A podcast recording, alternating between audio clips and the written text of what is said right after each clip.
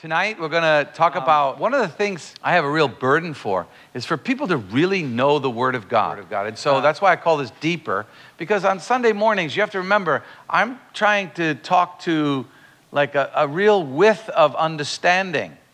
And hopefully, those that are like, know the Bible really well, they can get something from it, but also the people who don't know anything can get something from it. That's why you'll find me being very practical and very. Uh, as I said this morning, on the earth, uh, you know, in my teaching.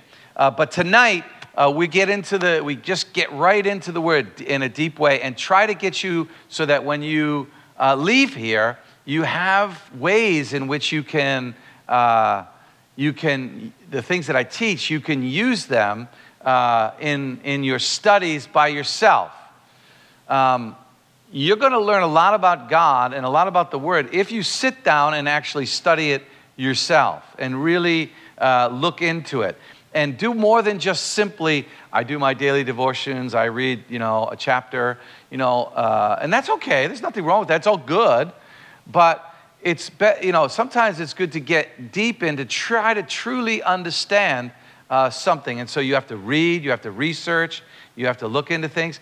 But if you don't know how to do it yourself, then someone can come along and say many, many, many different things. Uh, you know, I was listening to someone the other day, and, and, and they were saying how, uh, like, he was saying how uh, the man he was listening, he was learning from, was going back to the original manuscripts. And, and of course, he was going back to the original manuscripts and how the Bible has changed over the many years. All those statements are actually not necessarily true. Because in, when they do the translation of the Bible, some, not all, go all the way back to the original manuscript. It's not like they look at an English version and change some of the words. That's not how they do it. And, and, and so, you know, depending on which Bible you're using, so, you know, he was saying things, and uh, I've done some study. and I, I didn't want to, you know, upset him or anything, so I just listened to what he said, and, and then, you know. So if you don't have your own study time, if you don't have your own understanding of how to actually do it, then, hey, I could fool you. I could tell you something, and, and now you don't have to worry because we have a Dallas Seminary student here, so he will check on everything that I, that I show tonight. And, and you know, I always get nervous when they're, they're here because then I can't fool anybody. So, um, and, and just so you know, when you're teaching and uh, someone asks a question that you can't answer, what is the best answer you can give? I don't know. It's the best answer in the world. So I may say, I don't know. I don't know everything. I'm far from the truth. So in, you really want to study. And um, the other thing is like, you really want to like, in my opinion, you want to memorize. You should memorize scripture. I, I keep thinking of Carol's sister. Carol's sister memorized whole books of the Bible. She can recite out loud the book of Revelations. The book of Revelation. She can do the whole 22 chapters. She goes for a walk and she speaks out loud to her husband. And, he, and, they, and they just listen to the Bible the whole way. I think she's, how many books has she done? Maybe five books so, so far? Something like that. Tell me, I'm telling you right now, I guarantee you, she has some insight into the book of Revelation that I don't have. You know? And I know that for myself, when I study a chapter or when I really take a look and I just really get into it, um, uh, I actually like the way Wes said it. Sometimes when you get into something, you get so deep, you get lost. You feel like, I know nothing. Really, it feels like you know nothing. And then all of a sudden, it starts like, re- what happens is everything you thought breaks down, and then you rebuild. And so Wes says, is a quote, I forget, you, you go so far around the circle that you come back to the beginning and you see it in a new way. And that's really what happens in the Bible. So I really want to encourage you to study uh, the Bible. And so tonight, what I want to do is, and, and I, I, I want to tell you, I want to show you this. This is, this is an old, old book. It looks new, but it's actually quite old. I couldn't get it online like in Kindle. Uh, I read it years ago. Uh, it, to me, it's one of the best commentaries. It's actually a commentary, the book I had before I gave it away or lost it, whoever knows where it is. It was so long ago. Uh, it was hardcover. Uh, too expensive, so I bought the softcover book. Uh, it's, by, uh, it's by Merrill Tenney. Do you know Merrill Tenney? Dude's brilliant. Um, and what he did was he took the book of Gal- Galatians, and what he, what he did is he's doing two things at the same time.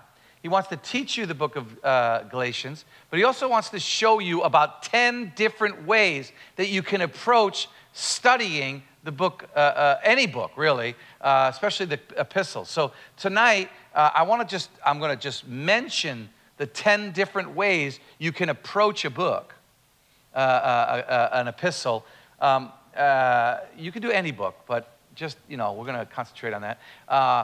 10 different ways, but we're only going to look at three different ways because three different ways is going to take at least an hour and 50 minutes. so I keep it underneath. 46. I have to keep it to an hour and 46 minutes. Um, so um, we're going to look at three different ways. So we're going to jump right in. Um, I suggest if you have a question, um, to write it down. There'll be certain times I may stop and say, Is there any questions? Probably after every section. After the three sections, I'll stop and ask if there's any questions. Um, but what happens is if you have a question and I keep running with it, like I keep, you'll forget the question. So just write it down, put it in your phone or something like that. Um, and so I don't usually want to get into a discussion in the middle so that you can get the full thing. So that's what we're going to do. Uh, Lord, I pray right now that you give us wisdom and understanding. Father, help us to grow in the understanding of your word. Father, you said we need to be ready in season and out rightly dividing the word of truth. So, Lord God, we have to divide it, we have to understand it. So I pray tonight you give us insight and understanding. In Jesus' name, amen. Okay, so basically, there's 10 different ways that you can look at a book. You can look at it synthetic, synthetically, or you know, in a synthetic method, and that is where you read the whole book as a unit uh, and you read the whole meaning. How many here have ever done that? Just sit down and read the book of Galatians nonstop without, uh, without stopping. No, normally we stop at the chapter. I know you, you have to. You got told to. Um, but you, ha- you know, you read it all the way through. As a matter of fact, in my opinion, you heard me say this, but I, I really believe it strongly, that you have to use this method. Like, that is like you have to, before you use any other method, you should use this first method. Um, and I'll explain that. We're going to go through that one. Then there's the critical method that seeks the reliability of the book itself. Actually, that's been a little bit debunked.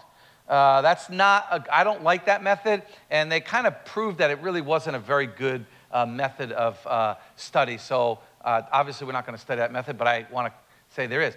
And then there's the uh, bio, bio, uh, biographical, actually, not biological. biographical, which means you're trying to understand the author. You want to understand the author, kind of understand what his mindset is. Because if you can understand the mindset of Paul, you can understand how he's writing. So that's a way of looking at the, at the book. Then there's the historical method to understand the historical context. Another very important method, uh, not going to uh, talk about that one tonight, but like, for example, when you're studying a book, when you're studying any book, I mean, you can simply do it by just Googling. You just Google uh, if you're not sure which, which uh, uh, uh, website to use, ask me. but you can just simply Google the historical background of the book of Galatians, and you'll get like psh, a ton of things, but you'll get like, if you go on one site, you'll get a whole background to understanding the book of Galatians. So you want to understand their background, what's going on in that town. Uh, for example, I'll use the one for like uh, Colossians, because I mean um, Corinthians. Corinthians, if you understand the culture of Corinthians, you will understand that the, the book so much more.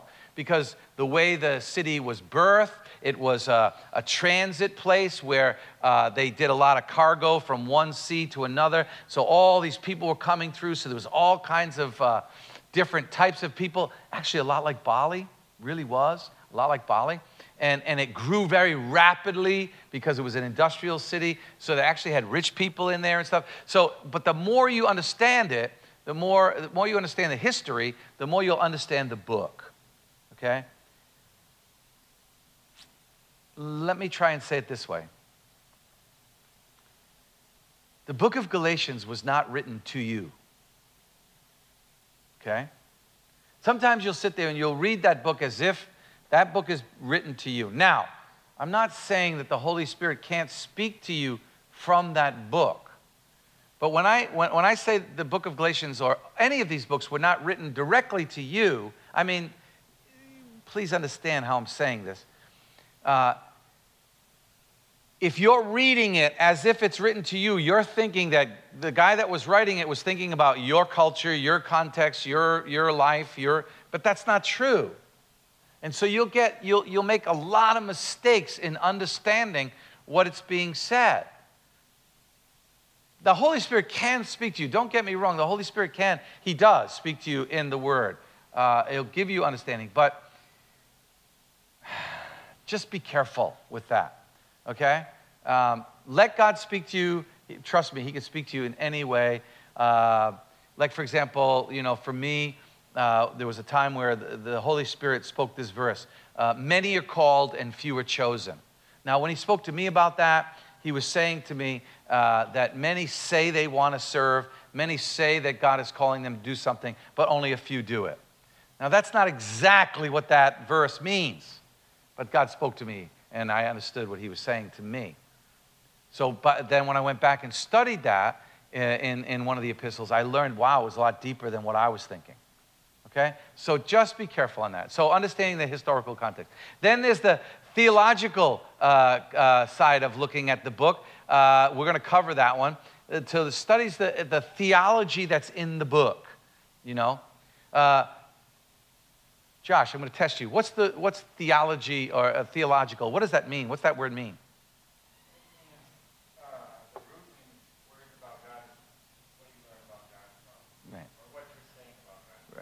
It's kind of like the study of God, really. That's really what it is.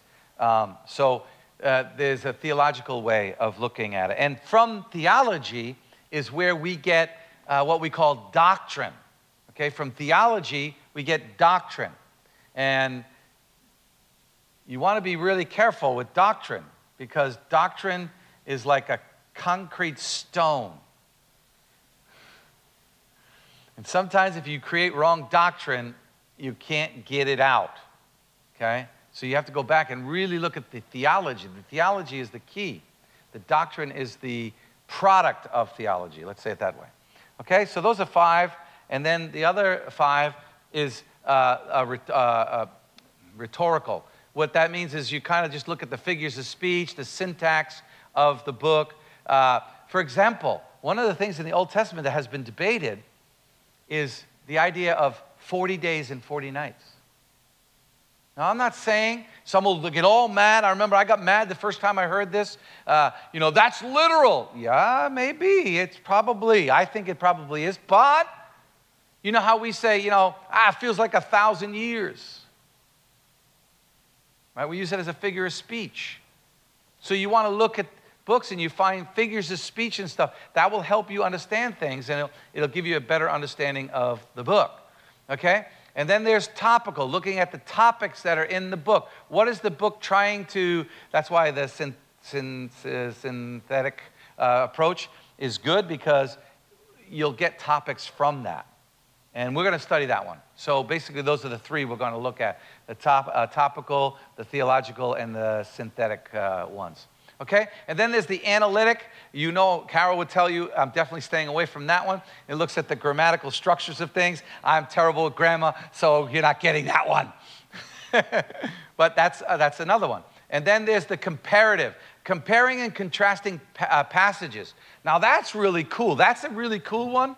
It's really interesting. For example, uh, some would say that Galatians and Romans really have a great relationship, and I believe it does.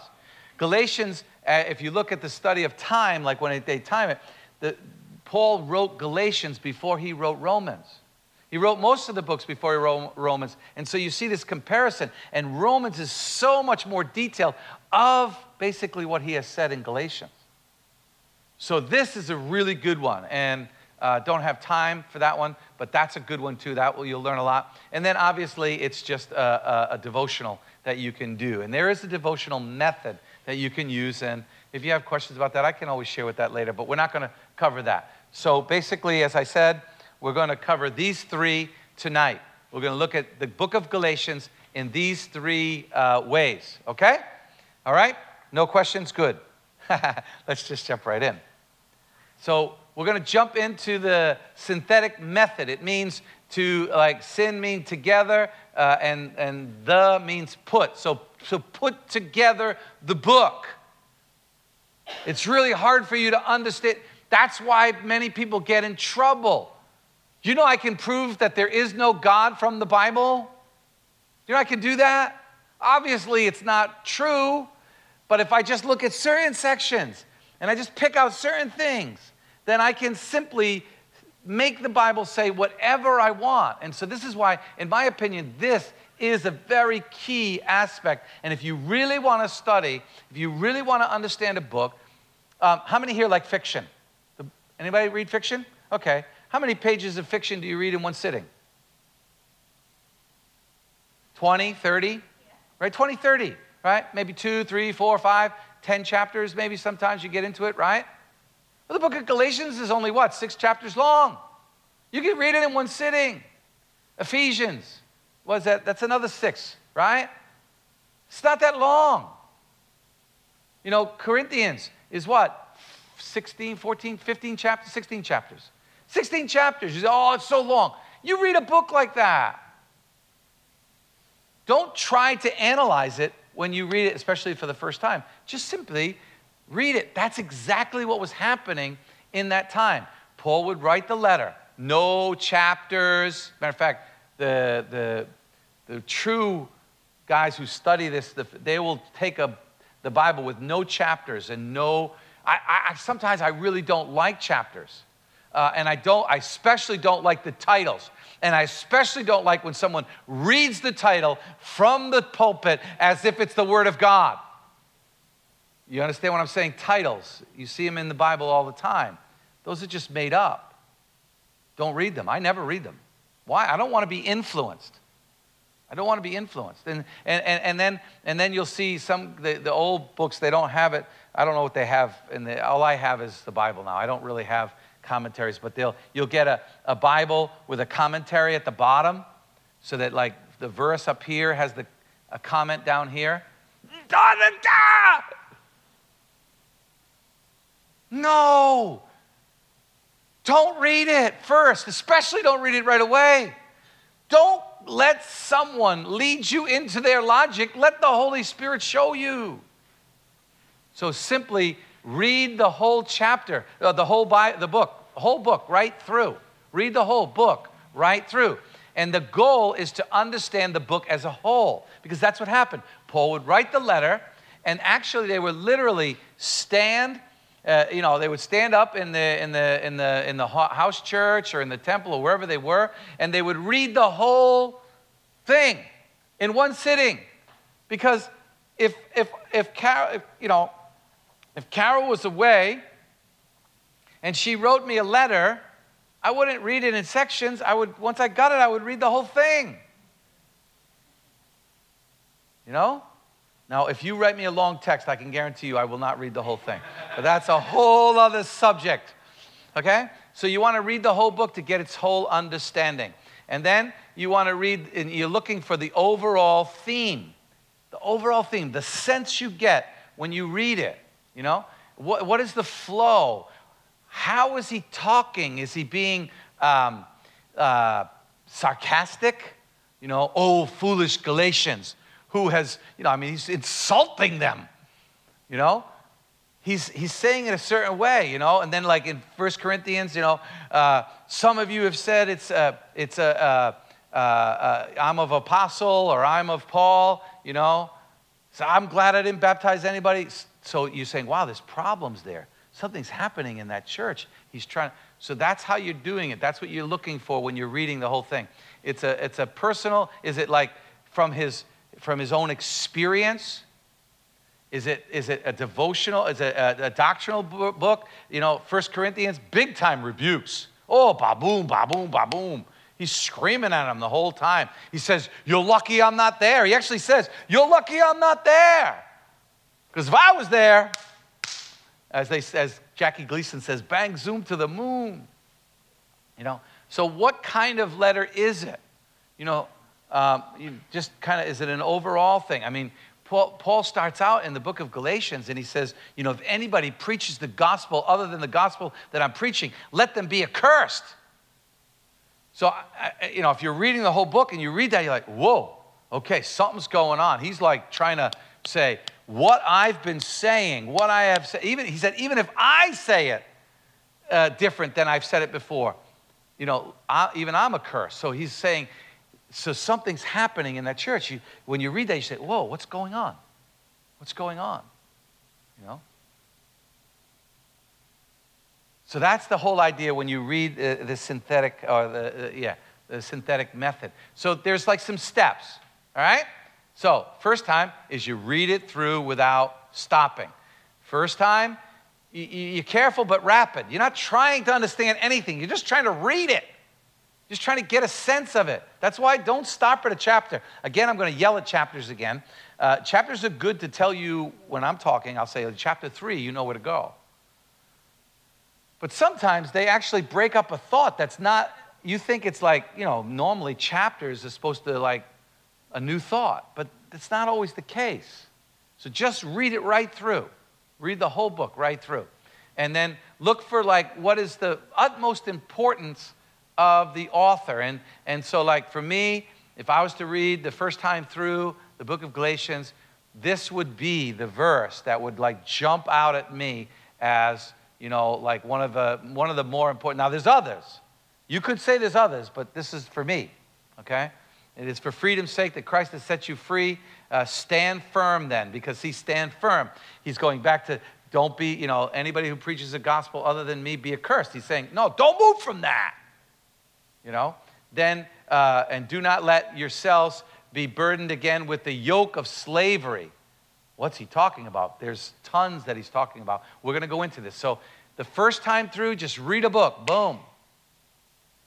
Kind of get an idea what it is. And from there, you know, uh, you, you figure it out. So, basically, uh, this is a quote uh, Galatians seeks to show the believer uh, is to be saved by faith in what Christ has done for him rather than his own diligence in keeping the precepts uh, revealed in the law. Now, you're going to see this as we go. You're going to see that this is the overall thing. And if you read the book of Galatians right through, you would get a sense, because he, he talks about law and he's talking about freedom, he's talking about slavery, and he's talking about being free, he's talking about Christ and the law. He keeps going back and forth. So you're going to get that when you first read it through the first time. Okay? Now, read, read through again without stopping. First time, oh, I went the wrong way. Sorry. So now there's the second step. And the second step, get your Bibles out. The second step is to read it through again.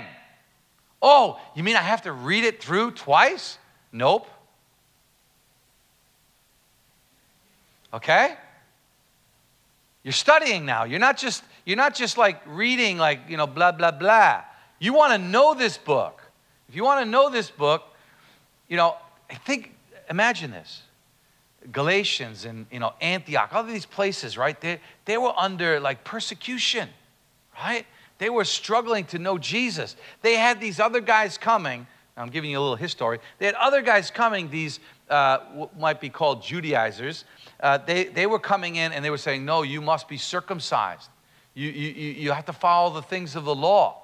And they're confused because they just left Paul. They felt so free. And then all of a sudden, these other guys come and say, No, no, no, no, you got to do this. So Paul writes a letter to them. I guarantee you they didn't read it just once. I guarantee you they, they all huddle around and like, What's Paul saying, man? He's the man. What's going on? And so they really want to understand what he's saying. So let's just quickly uh, read these verses. Uh, I, am limited in time. So someone get first uh, uh, uh Galatians 2.16. Uh, Raise your hand. Quick. Thank you. Galatians 3.10, someone get it? Thank you. Galatians uh, 3.24, who's got it? Going once, go, thank you, Carol. Uh, Galatians 6.15, somebody going to get that? Who's going to get that? Thank you. Okay, read Galatians 2.16, whoever raised their hand. Nice and loud.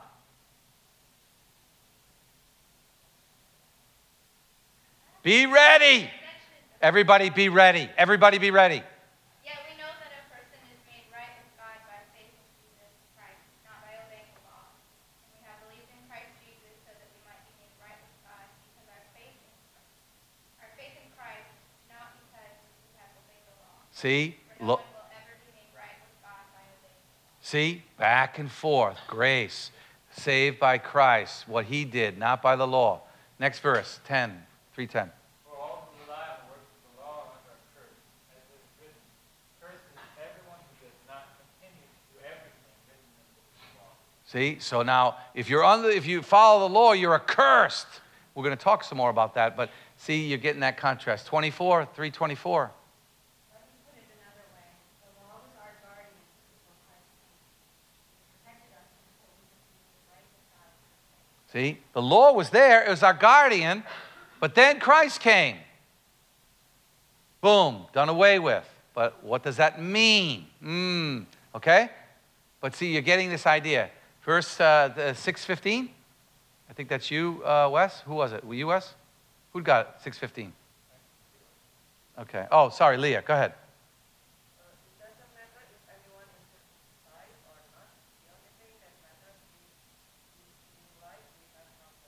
Yeah. See, now, if you know, you see, if you have no idea the history of circumcision, then you have no idea what they're talking about.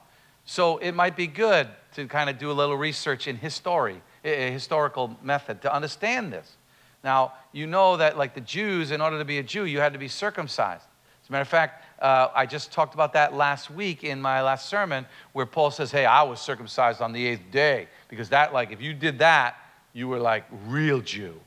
Like, you know, some Jews only got, you know, later on, but he was on the eighth day, because that's the day, you know? So, so this whole idea of circumcision made you part of the, the, the, the Israelite tribe, made you a Jew. If you weren't circumcised, you weren't a Jew. If you weren't a Jew, you weren't part of the, the, the chosen. If you weren't part of the chosen, you're not part of the nation. If you're not part of the nation, God does not love you. You have to be part of the nation. All the promises came through the nation of Israel. So if you weren't circumcised, you were out. Now that meant all the Gentiles, because they didn't do circumcision. It's not like today. I mean, today it's done many places, even whether you're a Jew or not.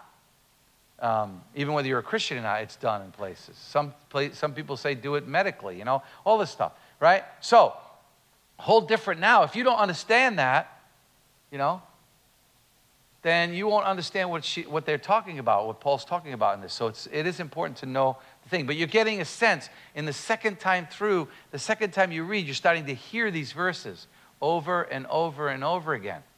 And so now you start getting the idea of this between law and grace. You know? So then the second time through, we begin to notice that there's a debate going on. If you really look at the book and you begin to read it, you find that there's a debate going on. Paul is saying, You foolish Galatians, who has bewitched you? Who? Who's bewitched you? Someone came in and did something. See, if you're reading that, you say, Who? Who's he talking about? You have to understand when you're looking at the Bible, especially in the epistles, what you're getting is a one sided conversation. You're not getting two sides. There's two sides to every story. But with Paul, you're only getting one side. You don't know what was happening. So you have to become like a detective to try to understand that. And so, who has bewitched you? Before your very, before your very eyes, Christ Jesus was clearly pro, uh, pro, uh, portrayed as uh, crucified. I would, like, uh, I would like to learn just one thing from you. Now, this is kind of sarcastic. Did you receive the Spirit uh, by the works of the law or by believing what you heard? Now, he knows he's already taught them that. So someone has bewitched them and said, hey, you have to have you, you, you have to get you know you have to have the full working of the spirit by being circumcised or by following the law. Are you so foolish after beginning by means of the spirit are you now trying to finish by means of the flesh? Now when he uses the word flesh he's really referring to the law. So he's saying you know you started out in the spirit and then what happened somehow you're going back to uh, the flesh. Have you experienced, uh, excuse me, have you experienced so much in vain? Is it really, uh, uh, um, if it really was in vain? So basically, what he's saying here is he's saying they started out following the things that he taught them the Spirit. Follow the Spirit. Believe in Jesus, and thou shalt be saved. Believe, and the Holy Spirit comes into you. But somehow somebody came along and said, uh, hey, you got to follow the law. Now, if you know some of the history, what you actually know is Paul was doing like kind of a, a missionary journey. And guess what? There were these guys that were kind of like going like this. And where he went, they went afterwards. And they tried to correct what Paul was doing. You know? That's why in Philippians, you see him saying, you know, if anybody has the right, and you see it in 1 Corinthians, where he starts saying, you know, who's got the authority here? Is it me or is it these guys you're listening to? Who's in authority? Right? So now just just backing up for a second. If you're reading and you're in the second time through and you come across this verse and you start understanding that he's trying to talk about salvation, about being right with God is through the Spirit, you know, and not through the works of the law, then, at least at this point, you can start saying to yourself, well, how do I do in my life? How do I view the law in my life? How do I handle it? It should be asked, you should be asking those questions as you get through like the second and then the third time. You're saying, well, all right, then I understand that, that it's by the, by the Spirit, but then what do I do with the law? What do I do with it? Now, I don't know about you, but I see this in churches all the time struggling with the law. What, does, what good is the law? Which we already read, what, good, what the law was for. And we'll see that as we keep reading, as we keep looking. It actually gives you a thing, it actually tells you exactly what the law is for. And that's a good thing. We'll, we'll hold on that. So that's the idea there. So now we're in development. So we see here that he begins, Paul, uh, in the second time through, he's beginning to try to make appeals to the believer. You know, oh, foolish Galatians, I am astonished that you so quickly are deserting the one who called you to live by grace and faith. See, I'm surprised you're leaving what I said. He's like making this appeal to them. He's saying, I plead with you. I plead with you, brothers and sisters. So you're not going to get that first time through. Some of you are going, wow, I never noticed that before. Yeah, it's because I'm in, I'm in like six times through now. You're not going to get that if you just read one chapter and stop until you read the whole book multiple times. You start seeing this. So, and, and, you know, become like me, for I became like you. You did not, uh, you did me no wrong. See, he's, it's like a personal pity. You didn't do me anything wrong. As you know, it is because of an illness that I preached the first time. I preached uh, first uh, uh, in the gospel, which is a very, very interesting thing. So now you see him saying, hey, man, I was, I was sick when I came to you. You're learning all about Paul as well. But you're seeing he's making all these appeals to try to get people to understand. And then Paul's trying to fix something. You learn that Paul is trying to fix something, right? What's he trying to fix? Salvation of souls by works versus faith. That's one of the things he's trying to fix. He, uh, you know, understand then that those who have, uh, have faith are children of Abraham. Scripture foresaw that God would justify the Gentiles. So when he says Gentiles, he's talking about the uncircumcised. So he's actually digging at these other guys. These guys that are talking about, you know, you must be circumcised. You must do this, this, and this. You must follow the law in order to be saved. He's saying, no, no, no, no. The Gentiles are saved, and that's how they're saved. It's by faith. And then later we'll find out that he says it's not just the Gentiles that are saved by faith, everyone's saved by faith. And then he's, he's trying to protect, you know, he's, he's trying to, uh, he's the perfection of the law versus imputed from God. What I mean is righteousness, okay? Imputed righteousness. Uh, we need to get that word de- defined properly. Um, I, I, the best way I can say imputed uh, from God is like a syringe. You know, a syringe, right? He's, you know, he's sticking it and he's pouring it in you, which means righteousness is coming from the outside in, not from the inside out. Okay? So, and, and perfection uh, is uh, being trying to be reached by the law is inside out. I'm trying to reach perfection from the inside out. When, when, when God is, when, when Paul is saying, you can't do it, it's impossible. Impossible.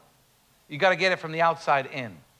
And so, is the law therefore opposed to the promises of God? Absolutely not. For if the law had been given that could impart life or impute life, impart life, then righteousness would have certainly come by the law. He's nailing the law here. This is why, if you know, if you ever listen to the way I preach and the way I talk, I, I in a lot of ways, I, I'm always coming against this because, oh, foolish Balinese, oh, foolish uh, orang yang tinggal sekarang, you know, uh, you who live now, you know, oh, you foolish Christians now, and I'm including me.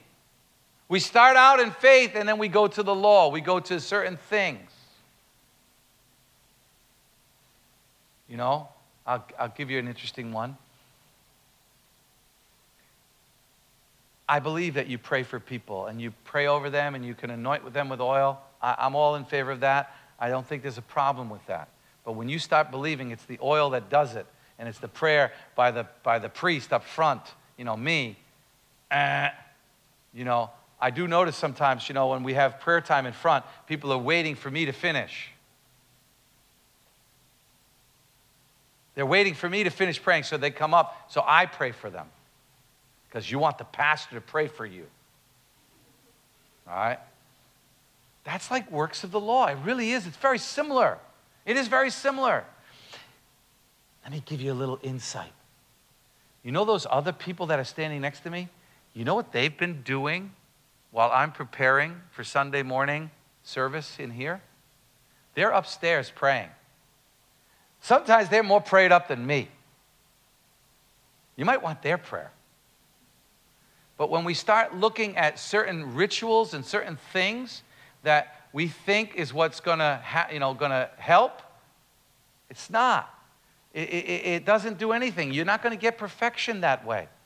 I remember a guy saying uh, they were talking about uh, they were they were in this circle and. Uh, in their church, they put money in the box. I'll explain that box back there in a minute uh, later on. And, and, uh, and so this guy was saying how every Sunday, he said he never gave. Every Sunday, he never gave. But he always took the envelope home, you know? And uh, finally, you know, he's at home and he has all these envelopes all over the place, you know? And he said God finally convicted him to give. So he finally, you know, he just, he, and he, and he was having trouble with his business and all that stuff, right? So, so he decides to give, and he, he put the money in the envelope, and he put it in one of the boxes they have at church, you know. And he said, and then God began to bless me. Oh, I got so blessed. And he, he talks about how God just, you know, changed his business around. At the end of the meeting, one of the guys comes over to him and says to him, which box in the church did you put the money in? As if that box is the magic box. And we get in these little routines and we think, if I pray this way, you know, if I pray A, B, C the right way, then when I do it that way, God will bless. That's all the law. That's all similar to the law. When it all comes through faith, it all comes imparted through faith. And we'll get into that some more. So basically, and then again, Paul's still trying to fix something. We read this verse works of the law by believing, beginning. Uh, beginning by means of the faith, finishing by the law. You see all this over and over, you get this. And as you read through the second time, you see this. Step three. Guess what you do, step three? You read it again. You read it through again. So the first time you read it through, don't do anything. Just read. The second time you read it through, then you start picking out certain things. Oh, I see this over and over again. I'm noticing this over and over again. I'm noticing this over and over again. Third time, you start getting an outline. You start looking at it. I mean, for me, one of the books that I did this with was the book of Acts. The book of Acts, I read it through, I don't know how many times. And then what I did was, in my, I, I began at first, the first time I did it, I started, the first time I made an outline, it was actually not a good outline, but I, uh, that's how I did it. I memorized what happened in every chapter. I didn't memorize the chapter, but I knew what happened in every chapter. And then as I began to read it one more time through, I said, that stinks because not every chapter is the right way. So, and then I had to rearrange the, my thinking and I rearranged the whole outline. So in my mind, the book of Acts has a whole different outlook than what you see in the chapters. In every book, it's going to be that way. So I did throw an outline out there. I stole it from a book to get you to understand and see it in a better way, just to make it quick. So when you read it through the, the, the third and fourth time, you start seeing obviously there's always this introduction that Paul gives. And then he has like a, a biographical argument. You know, he's talking about, you know, revelation through human teaching, through the churches. He goes through all of these different things in the first uh, two chapters. Then you see a theological argument because in, in chapters three through four is the meat of the book. And you'll see that it's the meat of the book. Here is more like kind of a personal thing.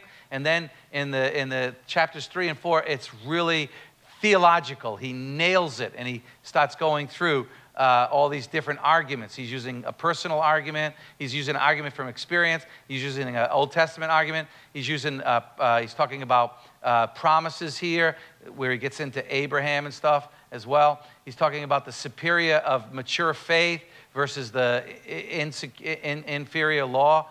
He's talking about the dangers of, of reacting uh, to the people that are uh, trying to, trying to like uh, change them. You know, this, this is all things, right? These are all his arguments to try to get them to do one thing and one thing only.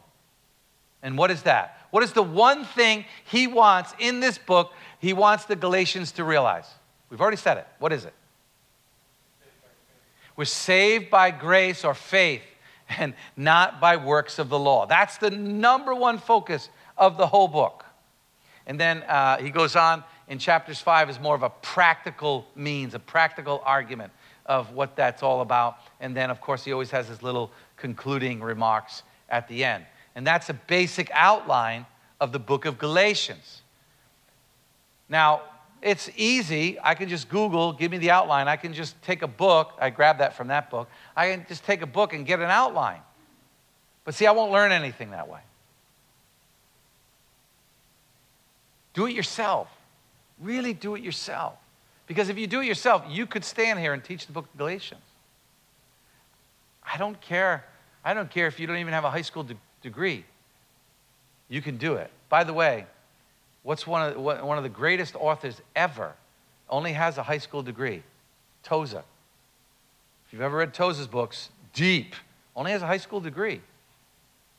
You know, no one probably looked at him. They all laughed at him probably when he first wrote his first book until they read it.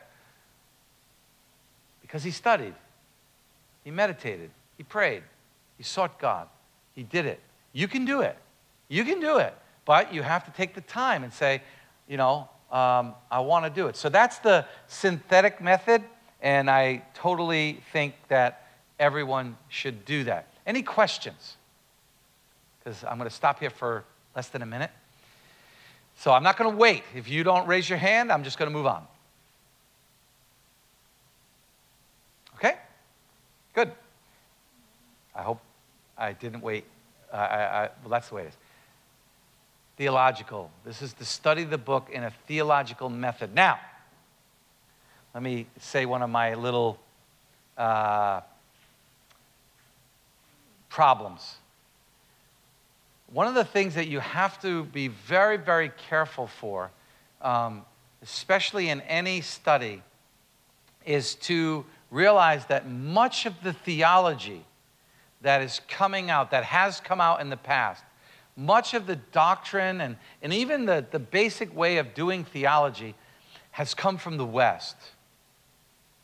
Okay? I have a problem with that. I really do.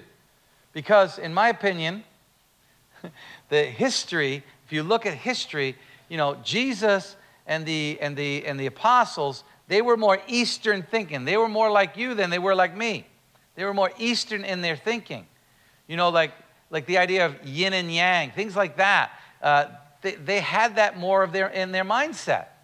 But what happened was, uh, the, the Christianity moved into Rome, and then a lot of problems happened in history and how the king made Christianity, yeah, anyways, all that problem. And, and so what happened is Christianity swept the West. It kind of didn't go to the East, it swept into the West. The Romans' roads, the printing press, and all that stuff. And then you began to get all these big thinkers Augustine, Plato, all these guys. And they're looking at Christianity and they're looking at it from a Western point of view. They're looking at an Eastern book. And in a, in a Western point of view, what we love, well, well, let's say this what we love to do is we love systems. And so then they came up with systematic theology that, in my opinion, and you can get this on tape, should be thrown out. Anyways, uh, I just really don't, I don't, I don't trust systematic theology. I think it's wrong. I think it's a Western method to studying an Eastern book. Shouldn't be. That's why I'm more of a biblical theologian than I am uh, a systematic theologian. And the reason why I like a biblical theologian because you know, you'll hear, you know, uh, is it predestination or is it free will? A systematic theologian will show you how it's definitely, you know, it's definitely not free will, it's predestination. They'll show you how that is. They'll wrench every scripture verse right into it.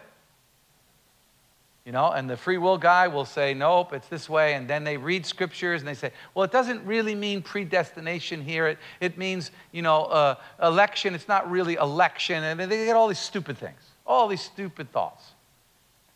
A biblical theologian, someone will say to a biblical theologian, is it predestination or is it free will? And he just says yes. That's why I like it. Because that would be an Eastern thought. Because they have no problem with these contra- seemingly contradictions being able to sit next to each other and be relaxed. Okay? So be careful when you get into theology and you start reading theological books because, in my opinion, a lot of them are coming from a Western point of view. Now, that doesn't mean they're not right. That doesn't mean they haven't found some amazing things. I mean, they found the Trinity. The Trinity is so unlogical, so un-Western, so it's just there, you know? And, and, and definitely, I believe in the Trinity. Maybe we'll study that one night to have some fun. That would be a very interesting study. Um, but we're not here to do that. So, the process of searching through a book to compare and correlate the doctrinal assumptions and statements is called the theological method. So we're going to look at direct statements that he makes about, like, it is this way, not any other way. And when he does that, uh, he makes that statement. Oh, do we have a, just a, a, a Bahasa person here? Oh, I'm so sorry. Who needs it? I'm sorry. You should have said it up front. So, the theological uh, approach. Okay? And so, there's three aspects to this, this method. One, defining the assumptions of the underlying uh, things of the, of the book's teaching. Second is the topical and explicit teachings of the book. We'll get into that pretty good. And then looking at the sections of the book that may be predominantly uh, theological or doctrinal in nature. So when we deal with this, we're not going to really probably talk about the first chapter. We're not really going to talk so much about the second chapter because we know, uh, oh, I know, that the, the, the third and fourth chapter are the meat of the book in terms of theology. So we're going to stay in that spot uh, in dealing with that. That's really kind of where we're going to we're going to hang out. Now, when you read the book of Romans, oh, I do. The book of Romans, is start to finish, is theology. So you, ha- you can't do that in that one. It's so deep. Uh, they, they, uh, they say that the book of Romans is, is Paul's like greatest masterpiece. They would even say that it's the gospel according to Paul. Uh, and that's, that, that's what they would say about that book. So, uh, but we're not in that book, so we're in this book. So basically, here we go assumptions and the underlying things of the teachings of the book. Now, before we get into this, this is a very interesting thing. You want to notice something very interesting is that uh, God is not trying to be proved. If you read this book, God is not talking about, Paul is not trying to prove God. He's assuming that God is there. But there's a lot you can learn in this book uh, uh, about God. But, like, for example, in Colossians, he's, he's really going to show you how Jesus is, is the Son of God, he's God himself. And that's part of the book. Part of the nature of, of uh, uh, uh, the theological nature of Colossians is he's saying what? The Son is the image of the invisible God, the firstborn over all creation. For him, all things were created, all things in heaven and on earth, visible and invisible, whether thrones or powers or authorities. And I went really fast for that translation. Sorry about that, Daniel. Uh, and, you know, but th- this is like, that's part of the book of Colossians, is talking about who God is, trying to understand who God is. Paul's not trying to do that in the book of Galatians. It's kind of assumed that he assumes that you kind of like know God, that God has existed. He doesn't even ever really talk about Jesus being, being Lord of all like this. He never talks about that in Galatians. Sometimes when you're reading, you have to see what's not there because it tells you something. However, you can learn a lot about God in the book of Galatians because if you're looking, you'll see that God is referenced two dozen times in four chapters. Two dozen times, right? The reference, so in reference, you can learn who he is and we can gain theology about his character and nature about who God is just by some of his comments. So you can study this book and look at it and say, wow, theologically, I can learn some things about God's character. And that would be a good thing to learn when you're reading, reading the, the Word. So, for example, first, we see that the, the aspect of God is defined. He uses the word Father. He uses it uh, right at the beginning. He starts off the first four verses uh, of the Bible. He's talking about Father, and he's talking about both Christ and man, but really nailing about God being Father. Very good word. Learn a lot about God when you deal with that. You learn about his sovereignty, that he is good, that he is truth, that he is his judgment is infallible, that he brought salvation, that he sent his son and the Holy Spirit. See, even though he's not talking directly about who God is, if you study the book of uh, Galatians and looking to understand God, you can learn a lot about him. A whole lot. So theologically, we can learn about who God is. He's the Father, He's sovereign, you know, uh, going on. He, he has a personal relationship with God. It's possible. That's very important to know about God. Okay? Justification can be entered in. Now, justification, big word. Uh, I'm going to quote my old professor. Uh, I really liked him, one of the, my favorite pe- professor.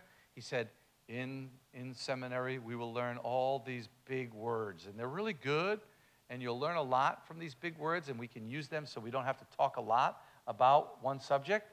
He said, But do me a favor, when you finish seminary, take those big words, throw them in a box, lock them up, don't use them on the street because no one will understand what they mean. You know? I mean, if you start trying to talk to someone about Jesus and you say, Do you know that Jesus will justify you? Hello? So, someone give me a working definition of justification. Just a quick, easy definition of what it means to be justified. Put in right standing with. Put in right standing with God? Yep. Judgment of not guilty. Justified means I'm justified. You know? I'm not guilty. I, I have justice. Oh, well, you could even say that's not the best definition because justice can be either guilty or not guilty. But there is justice. That means that it comes out right. That's what it means. But being justified, you, justification can be entered It means you can actually be found not guilty. That's what that means. Okay? We are sons, children in relationship with God. That's huge. That's huge. Practical here in this country to be able to know that that's the case. Because not every uh, religion uh, actually believes that God is Father. There's some religions that never use the, the Father in reference to God. And if you're listening, you'll understand what I'm talking about. Anyways, I said it without saying it. Um, but coming in as sons and daughters, as children, believers are declared as sons. Now, if you have children, this has such deep meaning because I always say to people when I'm talking to them, I say, Rachel, when Rachel was born or when Renee was born, was she ever not my son, uh, my daughter? Was she ever not my daughter? Ever. No matter what she did, she was always my daughter, even if she was bad. Woo! That's you when you become born again. Okay? Uh, you're redeemed into sonship. Now, this is another historical thing that, how am I doing for time? I'm okay. Um, this is another uh, important historical uh, understanding that you need. Uh, the word redeem means to be bought back, to be bought, to be purchased. And then if you understood slavery at all, what basically uh, Jesus bought us. Okay? He bought us. So we were slaves. We were under uh, the dominion of, uh, of, of, of the evil one. If you read in Ephesians, you'll see that. In Colossians, you'll see that. We were, we were under the, the slavery of the devil. And we were on the, what they call the auction block. We were up for sale. And God bought us and made us sons. So we went from slaves to sons. Now, just a side question, make you think a little bit. When God bought us, who did he have to pay? You can't answer. Who did God pay when he bought us into sonship? Who, he, who did he pay to buy us? We want to take a shot? Against the, the world, That's, that's the common answer. He had to pay himself. Thank you very much. He owes the devil nothing. Now I'm preaching. He, the devil gets nothing. He owes him nothing. Sorry. He owes him nothing. He had to pay himself. Why did he have to pay himself? Because he is the just one. He is the one that does the ju- judgment. And so he had to pay himself. It's really wonderful. Because if he didn't pay himself, now I know this may sound weird. If he didn't pay himself, then he wasn't he wouldn't be just in his judgments. Does that make sense? I mean, the best analogy is, and you can you can show this when you want to talk about justice. The best analogy is you're in a courtroom, God is the judge, he's going to sentence you to death because you did, you know, penalties. And right when he's about to hit the gavel, Jesus stands up, the Son of God, and says, Father, I will die for them so that they can be free. And who is Jesus? Jesus is God Himself. He, is, he paid Himself so that you could go free. Is there any, any, any, any place in the Bible that that, that, that, that, uh, that story, other than in Jesus, is shown? Yes. Genesis chapter 22. Abraham, God's only son, right? And Isaac. It says what? They go up on the hill. Isaac is carrying the wood on his back, right? And just before Isaac is killed, what happens? He sees a substitute, a goat, in the, in the, in the bushes. So Isaac isn't a type of Jesus. Isaac is a type of us. The goat is a type of Jesus. We should die, but instead, God, because Abraham said it, God provided the sacrifice. God provided it. We are Isaac who, die, who should die, and God switches so that we can live. Woo! I love that. I love that. So then, the Holy Spirit prompts us to call God Father. See, we learn a lot about God even though He's assumed. We learn a lot about God even though He is assumed. So now the second thing in theology is to look for the major doctrine, and the whole major doctrine is right here, basically. It's talked about eight times. So now, you've done the synthetic uh, approach, you've read it through many times, you've gotten outlines. Now you're going to now this is where you really if you really want to understand things, you have to start digging down in the dirt. You have to really start getting into the word. You have to start looking. Well, how many times did he uses this word, justice? I notice. I always look for that. Every time I'm reading, when I'm when I'm studying, I'm always looking for repeated phrases. Over and over again, repeated phrases. That will give you a clue. You know? My father used to, my father taught me this. He said, if I told you once, I told you a thousand times. Do, do, do, do, do, do, do. Why? Because he wants you to know that. Same thing in books. They over and over again, they, they, they, they want to repeat. So you look for repeating phrases. We see the word justification. We see the word law. We see the word spirit. We see the word freedom. Those are all the words we see repeated. So now we see those all in the book when we read the whole thing. And then we notice that in chapter 3 and chapter 4, he's really talking a lot about it. Oh, this could be the section where he really is trying to get into theology. This is where I can learn. Okay? Now, you could stand here, and I, I, I could stand here and I can tell you this, and we're going to go through it, but I really want you to try to do it yourself. You know, I'd really like you to like look at the book of Philippians and look at it, you know? So, so here we go. Let's just read so you can get an idea. Know that a person is not justified uh, by the works of the law. There it is again, but by faith in Jesus Christ. So we too have put our faith in Christ so that we might be justified. Again, we see it by faith. Justification by faith. Just not justification by works, justification by faith in Christ. And what does he say again? Not by works of the law, because the works of the law, no one will be justified. How many times does he have to say it? After a while, you're like, shut up already. But he's trying to get it through so we understand. But if in seeking to be justified in Christ, we Jews find ourselves uh, also uh, among the sinners, doesn't that mean that Christ uh, promotes sin? Absolutely not. That's a tough one. We won't go into that yet. Um, uh, if I rebuild what I have destroyed, okay, what does he mean when he says, if, I, if we rebuild what I have destroyed? What does that mean? If I rebuild what I destroyed, what's he talking about? Somebody can take a guess at that.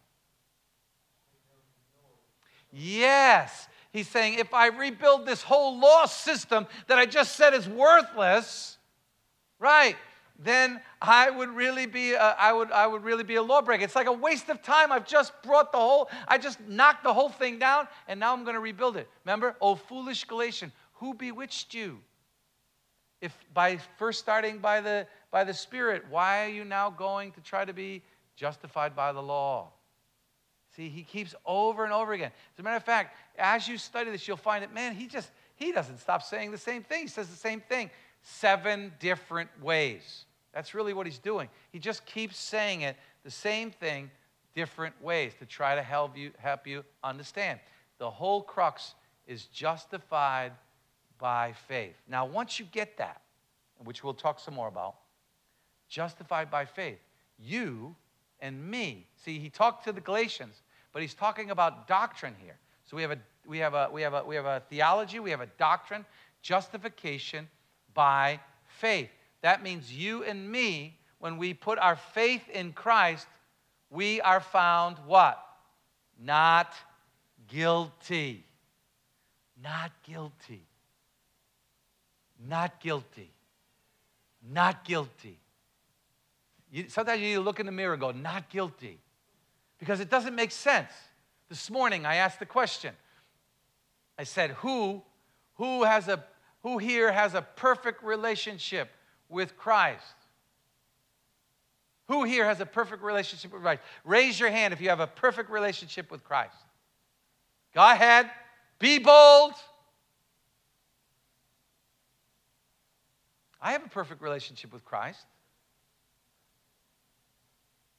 Why? Oh, because I do this, this, this, this, and this. Ah, impossible. I have a perfect relationship with Christ because He made it that way. Now, when I say it, it doesn't feel right. It, it, it, it's like it sounds proud, it sounds arrogant, it sounds uh, like uh, I sound like a fool. Yes, even I feel that when I say it. But Christ said it. Christ said it. That now there is no condemnation for those who are in Christ Jesus. Right? For those who walk after the Spirit, not after the flesh, the law. Not after the law. They walk after the Spirit. There's no condemnation. For ye who are dead and, uh, who, who have died to your sins have now been reckoned, their body has been reckoned dead to sin, but alive unto God. Now, nothing can what? Separate us from the love of God which is in Christ Jesus. This is why you need to know Scripture, so that you can actually quote it to yourself, so you can actually survive. Nothing can separate me. Oh, but I sinned today. Nothing can separate me. Oh, I don't live right. Nothing can say. Why? Because of what you did, Jesus. And trust me, once you get that revelation, you won't want to stray. You'll want to serve. You'll fall. You, you'll find yourself falling on your in your face and going, God, I don't. Des- I don't know about you, but I, I don't deserve it. I know who I am. I don't deserve it. And he's like, Yeah, I know. But you got it. You know? You got it. So important that we understand this, not just in our minds, but in our spirit. Can I get an amen? amen. Okay. I'm doing good, I think. I think I'm doing good. So now we find that, uh, that Paul, in this justification, is actually going to do it in three different ways. He's, he's got basically three groups and three different approaches. He's going to keep saying the same thing over and over again. So basically, the biographical argument, he's going to say, you know, 14 years, I went up to Jerusalem. I, he's talking about himself. He keeps talking about himself. And then in verse uh, 14, he says, I went up in front of them. Now, okay, I, sh- I went too fast. I didn't want to, I'm trying to go faster so I don't, uh, so I don't run out of time. But basically, what's happening here is his own personal thing. Well, you have to know some history here. Basically, Peter, you got Peter, right? Now, Peter is a great guy. Gotta love Peter. He loves Jesus, right? But Peter was really more of a Jew kind of guy. Okay? So, what Peter would do is when he was hanging out with the Gentiles, he would eat babi guling. but when he went back to the Jews, he wouldn't eat it. He would act like a Jew when he was with the Jews, and he would then he would act like you know uh, a, a Gentile when he was with the Gentiles. And Paul rebukes him openly. That's what his his, uh, his his argument is in a personal way. He goes, "I'm not afraid." He said, "Don't just be you know one way or the other. It's it's okay. You can be a Gentile and still love Jesus, and still be saved." And he said he rebukes Peter about this. You know, you are a Jew, yet you live like a Gentile and, like, and not like a Jew. See, because he, was to- he was with the Gentiles at that time. But he knew Peter did, when he was with the Jews, would act like a Jew. He said, hey, you can't do that. Don't do that. You know? So he says, you know, how then uh, that, you are, uh, that you force the Gentiles to be uh, Jewish customs? Because what he's saying is, you're a leader. You're a leader. And when they see you with the Jews, they go, oh, I'm supposed to act like that. He's like, nah, nah, nah, nah. You got rebuked. I'm rebuking you openly to everyone. So that's his argument there. And then we have a logical or Old Testament argument out of chapter 3. Understand then that those who have faith are the children of Abraham. Now, this is absolutely, oh, so uh, huge uh, when it comes for, for Paul to make a statement, if he made that statement, now he's talking to the Gentiles, but if he makes that statement, which I'm sure he did, to Jews, now remember, he's making an argument. There's these guys who have come in and bewitched them, who are saying you must be uh, like circumcised, you must follow the law. And basically, they're saying, because if you don't follow the law, you're not in the nation, you don't have the promises. So, guess what Paul does? Paul uses the number one guy. Oh, we're talking about the number one guy, the father of all nation. He's the father of all the nation, right? He is the one. He said, he said, those who are of faith are the children of Abraham, which means the faith, uh, they're, they're, they're, part of the nation, they're part of the promises, and it's all through faith. So now he's using an Old Testament argument here. He's saying the scriptures foresaw that God was justified by the, uh, excuse me, that God would justify the Gentiles by faith and that announced uh, the gospel in advance to Abraham. Abraham had the gospel? Abraham had the gospel. What are you talking about? Abraham had the gospel. Abraham brought the nation and that brought the law. Ah, what he's doing is he's going to use Abraham because you know why? Because guess what didn't exist when Abraham was alive? The law. So he's going to go before the law, this is what it was like. And the law, actually, and then he's going to prove that the law has a different purpose. The law has an absolute different purpose. It doesn't save. Oh, we need to get this in the churches today. Oh, we do. All the nations will be blessed through you, through Abraham. So those who rely on faith are blessed along with Abraham, the man of faith. Okay? And he goes through an argument. I don't know if I went through it, uh, I, I, don't really go through it too deeply, but basically showing that Abraham, I, I don't know if I do it later, but Abraham, what? It was declared righteous. Why? Why was Abraham declared righteous? By, because of his faith. He says Abraham was declared righteous because of his faith. So, why are you saying it's the law? The guy who was the father of all nations before the law was justified by faith. Therefore, we too are justified by faith. he uses an Old Testament figure, most prominent, to prove his point. So, we learn that justification and the law are in contrast. The law, see, now he's going to get into theology here.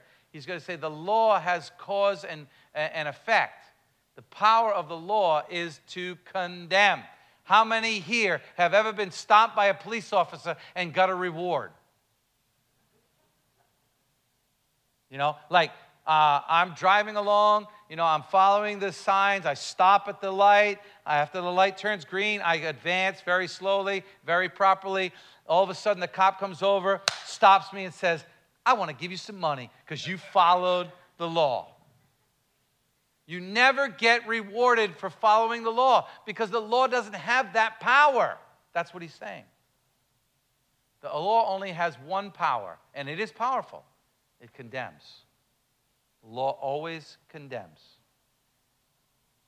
And it still does today. Now, that's not a bad thing, by the way. It's not a bad thing. It's not a bad thing that the law uh, makes you feel guilty when you, when you sin. That's not a bad thing. There's nothing wrong with that. That's a good thing. What's it good for? Ah, we'll see. Anyways, we'll see. Okay? Grace that justifies, purifies, has a purifying effect. See, grace purifies, law condemns. That's what he's building. He's building a whole thing. The power of grace is within Christ's death, and it takes away the penalty of the law. This is his whole argument. His whole argument is it takes away the penalty of the law. That's what he's trying to prove, right? Did I get stuck? Tell me I got stuck. Thank you, I didn't get stuck. Okay.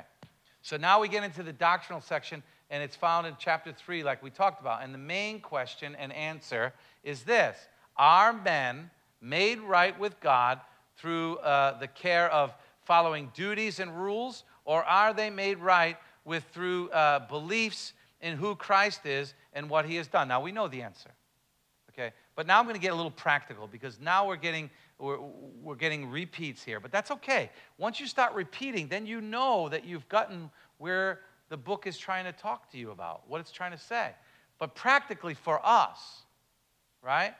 Okay, we don't we don't wear headbands or you know uh, we don't put the law here. We don't put the law on our things. And we don't do all the things that the Jews do, right? We don't do that. But come on.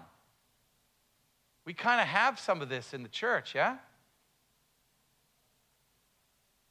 Following the law and making us look right, and we think it's going to do something for us. What are some of the things in the church today, in, in the church today, that, that we kind of hold on to and we think it's going to actually uh, do something for us or also do something not good? What are some of the things? I can bring up some popular ones, but what are you thinking? Because don't, don't fool yourself.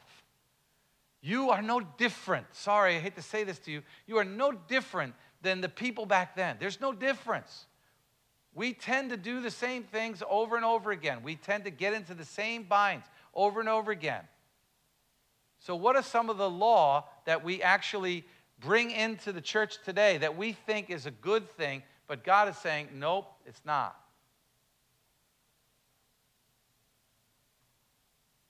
Anybody want to take a guess? Try one? Some of the older ones, like easy. Some of the older ones are really easy. You know, okay, David did it today. David had to walk up and he had to apologize. Uh, I told him to because he had to apologize for wearing sandals up on the stage. All right? Why? Why did he have to do that? Come on. Because some people think it's offensive and not proper, and it's offensive to God. My daughter was sitting, one time, my daughter was sitting, I can't even do it, I'm so old. She puts her feet up like this. She was like really cold, and she had her feet up like this on the chair. This was in uh, another building that we're in. Afterwards, someone came up to her and said, You know, please don't do that. That's, that's, that's like offensive to God. Huh? What? Where did that come from? Tattoos, all of that stuff. All of that stuff. I'll give you one. Ooh, this is a good one. Smoking. Find it in the Bible for me. Find it in the Bible. Other than it's unhealthy. It's definitely unhealthy. Come on, we can, we can all agree on that. It's unhealthy. Find it in the Bible that it is sin. Anybody want to try? Where do they always go? What verse do they always quote to say that, that, that, that that's sin? The body is the temple. How many here drink coffee? How many here eat babi guling? I mean, want to talk about body being the temple? If we're going to go that direction, then we're already in a slippery slope, which means, see, and this is the whole point of Paul. And the reason why this is the whole point of Paul, the whole argument is exactly this. If you start on one, then you must go to the next one, and then the next one, and then the next one, and then the next one, and pretty soon you've rebuilt the very thing he says does nothing for you other than condemn you. You see? That's the whole point. And so he, you know, this is the whole idea is we're made right not through following things. We're made right through Christ, which changes the whole dynamics of how we live. Okay, so I don't know. Dondra, she looks different than me. She acts different than me. She wears different clothes than I do. She has a different accent than I do. I mean, everything about her is different than me, right? Well, then she can't be a Christian because she's supposed to be like me. Come on, we do it all the time. We do it all the time. Okay? I'm going to use someone that I, I won't get in trouble with. Carol comes walking in the church, smoking and drinking and you know, and, and, and, and, and, you know, wearing, wearing, you know, slinky clothes and stuff like that, right? I mean, I'd marry her in a second when she walked in like that. Anyways, right? Right? And yet, the night before, she was in a bar room and she had a revelation that Jesus Christ loved her. She got on her knees and she accepted Christ and said, I need to go to church. And she walks in. She's swearing because she doesn't know that's wrong. She's, right? But inside her heart, she's totally changed. So, what do we do? Well, to get right with God, you got to stop this, you got to stop that, you got to stop this, you got to stop doing this, you got to do that. That's what we do. What did we just do? We just did the very thing he just yelled at. Now, does that mean she should keep doing those things? No, God forbid, because what will that do? That'll keep condemning her. That'll keep making her feel bad. Exactly the power it does. So, what do we tell her? We don't tell her to stop those things, we tell her to get to know God. Totally different approach. Wonderful approach. Much better approach than telling her, she must do this, this, and this. It doesn't mean she shouldn't change, it just means we have to approach it differently. To me, it's radically different. And yet, we don't see it in the church today. Did I, did I, I don't know if I, did I move it? Did I move it? No. Okay. So now he's going to use this other argument, he's just going to do questions. Over and over again, he's going to do questions. Did the Galatians receive the Holy Spirit uh, by the works of the law or by hearing of faith? Duh, by faith. Can, we, uh, can, we initi- can the initial uh, uh, experience of life in the Spirit be brought on to maturity by the flesh or by the law? No. See, he's using, he's, he's trying to appeal to them through using questions and doing it through theology. He's just asking questions. And it's a very, very uh, classic approach to, uh, to teaching. He uses rhetorical questions. Is the Spirit, uh, uh, is, the, is, the, is the work of the Spirit in the lives of the believers uh, be abandoned and should be, uh, excuse me, I, I'm just a terrible reader. and should we return to the law? No, of course not. Of course not. Does the Spirit, does the work of the Spirit in the church depend upon the works of the law or depend upon hearing f- by faith, of faith? You know, which one? He's saying, which one? Which one? Which one? He keeps saying it over and over again, trying to get people over and over again to realize it's by the Spirit, it's through belief. And I'm preaching now because only because ICC, IFGF, the, our community, we live in this. We will not succumb to the law. We will not go back there. I will not go back there. I won't go back there. And if you say I'm hyper grace, I want more grace. Because hyper grace, they don't even understand what that word means. They don't understand it. It's a, it's a, it's a, sorry. Has anybody heard about hyper grace? Hyper grace says you can do whatever you want and you're still saved. Well, guess what? That's actually true. However, that doesn't mean that's what you should do. That's why you got to know Scripture, where it says in Romans chapter 6, verse 1 Should we continue to sin that grace may abound? God forbid. How can we who are dead to sin live any longer therein? King James Version, because that's what I memorized. We shouldn't. We shouldn't keep sinning just because we're, we're outside the law. We shouldn't do that. God forbid. We're saved by grace, and we walk in grace, and we, we, we, we pour out grace. And, we, and I want more grace. How many need more grace? Yo, you need how many need hyper grace? We all need hyper. I, I want hyper grace. I, I, mean, that's such a stupid statement. Of course, I want. Do you want good orange juice or do you want really fresh orange juice? I want the freshest stuff there is. Right? I want that as much grace as possible. I want it all. But that doesn't give me. It, it gives me. It does give me the right to do whatever I want, but that doesn't mean I should. That's the point. They just don't understand it. It drives me absolutely insane. The whole thing. Okay, now he goes into the Old Testament. I said we're going to get back to this. How are we doing for time? Oh boy, I'm in big trouble. We haven't got to topical yet. Uh, he argues from the Old Testament. To me, we already talked a little bit about this. Uh, Abraham believed. I'm going to go quick. He believed, and that's why he's righteous. You know, those by faith are Abraham's sons. And if you're a son of Abraham, you're son of the promise. So those who are of the same uh, same kind, believing in God, our righteousness, it makes us God's, it makes us Abraham's son. If we're Abraham's son, it makes us, uh, it makes us uh, heirs to the promise. So he uses that Old Testament argument. I mentioned this before already, so I'm going to go on. And then, so these are the different things he uses. Arguments of the Old Testament.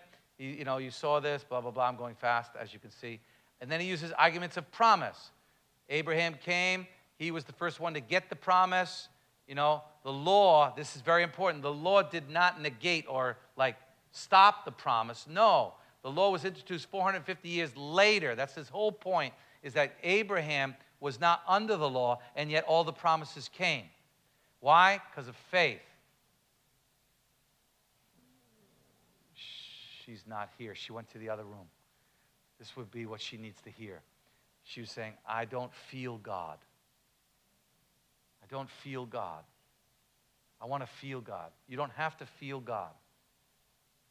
You just have have faith. And you'll get the promise. No one ever said that we were people who walk in feelings. We walk in faith, even when we don't feel it. Okay? Oh, I am just not going to, I'm not going to finish. I'm, I'm going to run out of time. I do need to share this. And so, after all of this, he wants to say this to them. And this is something very important for all of us. And that is the law was given for a completely different purpose. Is the law therefore opposed to the promises? No. See, so the promises were in Abraham. The, the, the, the, the faith came and righteousness came in Abraham. And then all of a sudden the law came. Does that mean it did away with this? No, not at all. As a matter of fact, when the law was given, it was given for a completely different reason. The law is given to you for a completely different reason. It will never save. I love this. For the law had been given that could, uh, if the law could have been given that would impute that righteousness, it certainly would have come. But the scriptures uh, locked up everything under the blah, blah, blah, going on. Basically, here is the big one. The law is the schoolmaster leading us to the promise. What is the promise? What's the promise? Righteousness in Christ through faith. That's the promise. So, what the law does when you sin, the law actually does something still to you now. It still has that effect.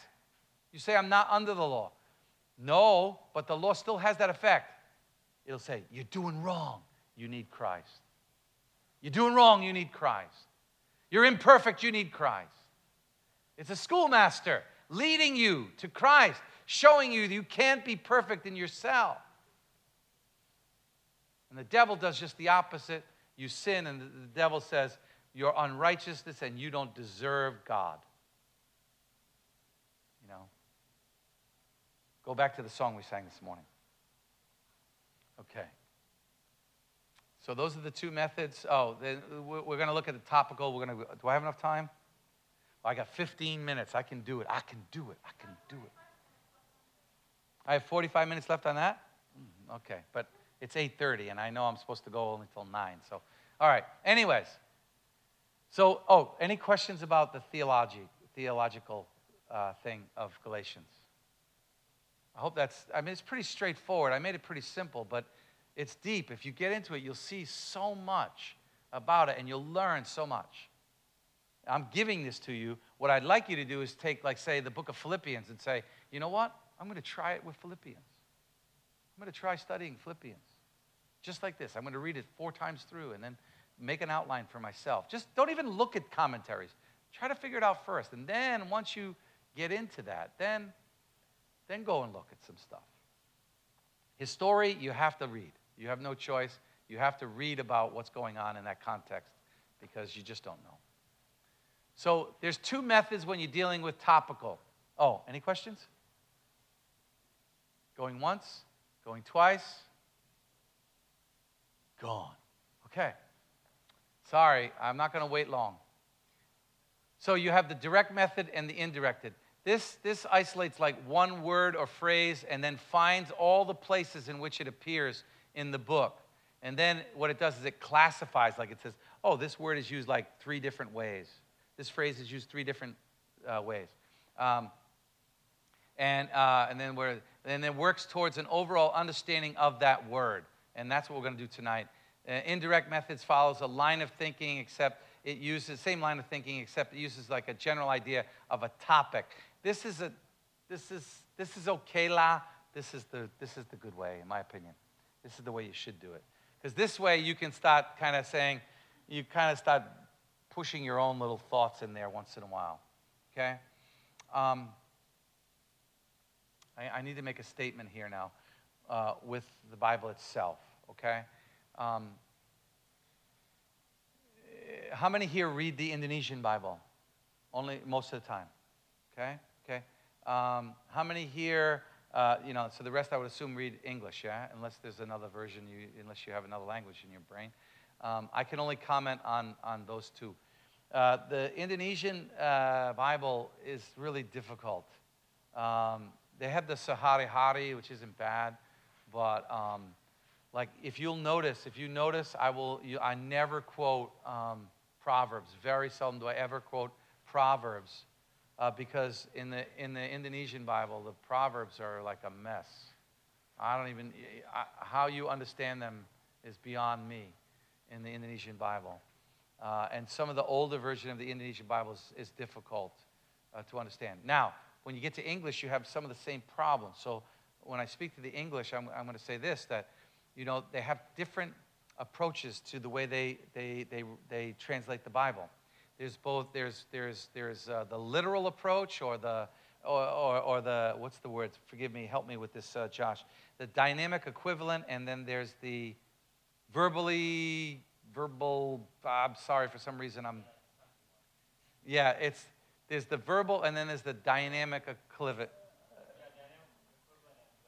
Literal, yeah, literal. So basically, uh, the, even the literal is not fully literal, but what they try to do in one uh, way is they try to take it word for word exactly the way the Greek has it in the old manuscripts or in the Aramaic uh, uh Old Testament.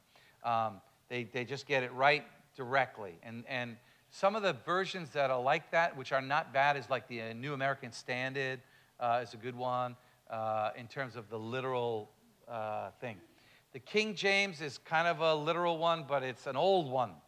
And, you know, when I, when I first started, when I got saved, uh, you know, Jesus carried the King James Bible around. I don't know about you, but that's what I was told. I learned it well. You know, that was the only Bible there was. That's why a lot of my memory verses are in King James. One thing I do like about King James, it's quite poetic. And if you like English poetry. It's actually, and, it, and actually, I think it's easy to memorize. Uh, easier, I think, um, because of its poetic nature. Um, but it's a difficult one to understand, and they use Old English, so that makes it difficult. I think they took the King James version and used and made the Indonesian version from it. But, anyways, um, uh, so, and then you have dynamic equivalent. What the dynamic equivalent does is it reads the, like, kind of the phrase and gets the overall meaning of the verse or of the passage, and then it writes it in a way that you can understand it. Now, there's tons of arguments, and if I was, a, if I was in theology school, I can only use verbal. I cannot use the dynamic equivalent. Uh, however, uh, like the, the, new, uh, the New Living Translation that I read from is a dynamic equivalent. The New International Version is a dynamic equivalent. Um, so when you're doing this idea here, you've got to be a little careful. Because if you're looking at a word that's repeated, um, it's probably good to eventually go back into the Greek and actually find out uh, what that word is so you can actually see if it's actually repeated. Uh, for example, the word submit, okay? The word submit, I know that word because I studied that word. I love that word. Um, women don't like that word because it's been abused so much. It's funny that the abuser who loves the word submit. Anyways, um, uh, that word actually in many places is called hupotasso. And after I got done studying it, it is the most amazing word ever.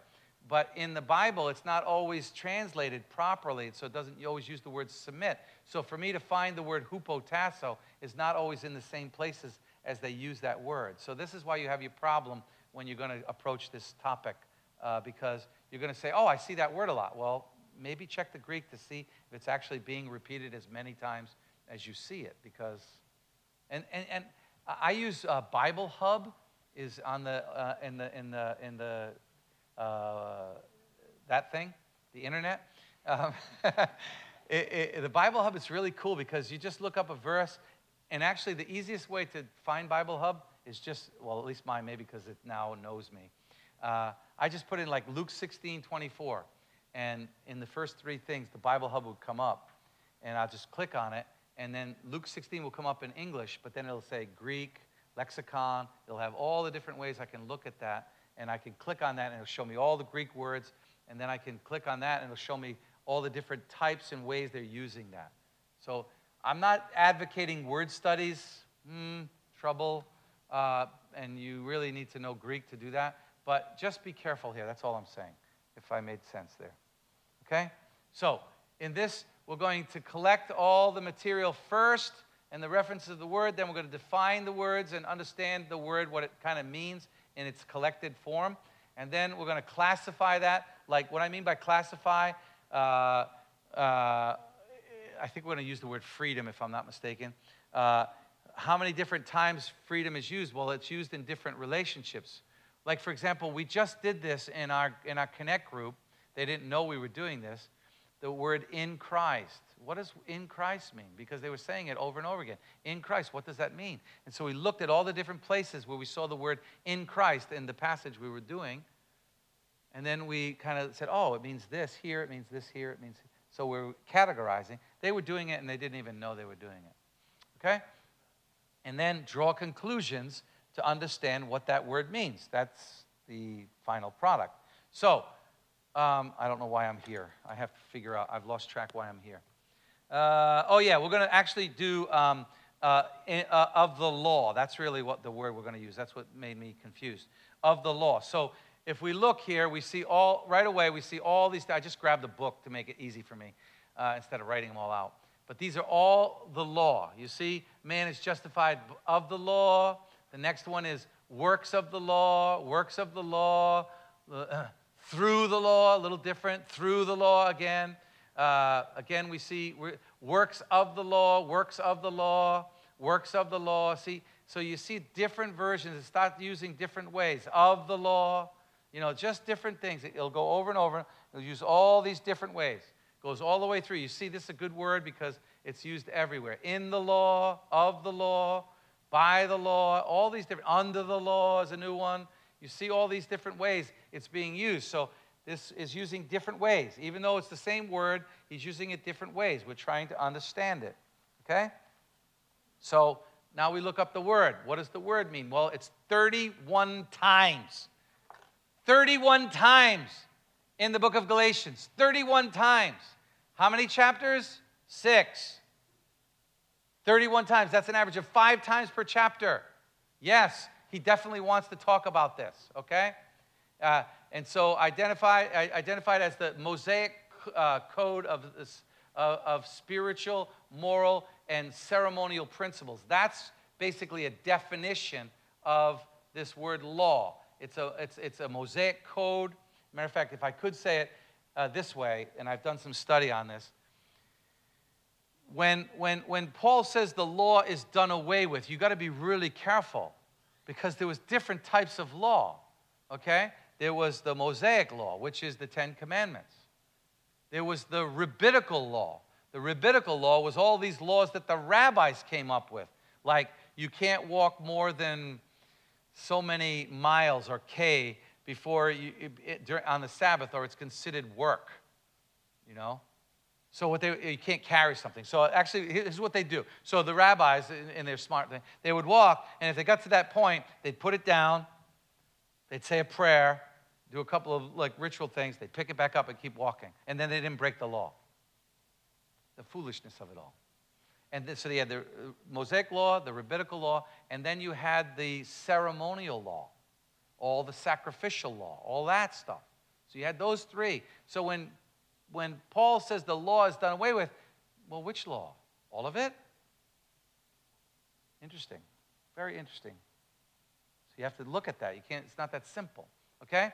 And so, and then they had the book of the law is when they use the word book of the law, they're referring to the Torah or the Pentateuch. Who knows what the Pentateuch is? Pentateuch, yes. Penti means five, first five books of the Bible. So when he refers to the book of the law, he's talking about the first five books of the Bible. Okay? So, uh, and but mainly when we look at this verse, he's, he's referring to the Jewish law, which is like the rabbi law and the, uh, and the sacrificial law. So, see, he's not really talking about the Mosaic law. He's not talking about that. Because what happened was the, the, the Mosaic law is basically kind of like the Mosaic law shows the perfection of God. That's really what it is. Shows the perfection of God. All the ceremonial laws and all those other things were the things that they had to do. And they thought that if they do them, then they would be saved. That was the mistake they made. Okay? So that's why he's referring mostly to those when he says the law is done away with, because those are the things they thought were going to save. Okay? So the topic is we get a definition. By the works of the law is a system of thought, of code of actions, mostly uh, in, in, in, uh, in the conversation or in contrast, the right word is, uh, between grace and the work of the law. So there's the system of code of actions. This is the key. I know I'm repeating myself, but this is a different way of looking at it. It's really about a code of action. So you got to ask yourself now I'm talking to us. Do you think that because you have um, your quiet times every morning, that's, that is making you right with God? Well, the answer would be no, right? No, that's not the answer. The answer is you're actually asking the wrong question. and what I mean by that is, of course, it's making you closer to God. It's making you understand Him. You're having a conversation. You're spending time with Him. It's making you closer to God in who you already are. You already have a perfect relationship, but now you're confirming it and understanding that you actually have it. So it's good to do it, but it won't make you right with God. So when someone says you should have a quiet time with God every day, ask Him why. Ask Him why. And if He says, well, because that's the way you should do it, that's what every Christian does, then you say, eh, wrong answer. Say, that's a bad idea. Mess them all up. Anyways, he'll be all messed up. Okay? Uh, okay. So we're into under the law. We're looking at it. It's found five times. And it's, uh, it's referring to a guardian. This is very interesting. So in the law is a code of actions. Under the law is like a guardian, like a parent. He uses that. And this is really cool. This is very important. So he says, we are not, if you, if you, if you are under the law, you're under it like a guardian who helps keep you out of danger. Is that a good thing? Kind of. Kind of. Except Paul doesn't, uh, Paul doesn't want you to be under the law. Why? Why doesn't Paul want you to be under the law like a guardian? I'm asking a question because I have some time. Excuse me? Okay, we're not under the law. What are we under? Under grace. He wants us to be under grace. Why doesn't he want us to be under the law uh, as a protector?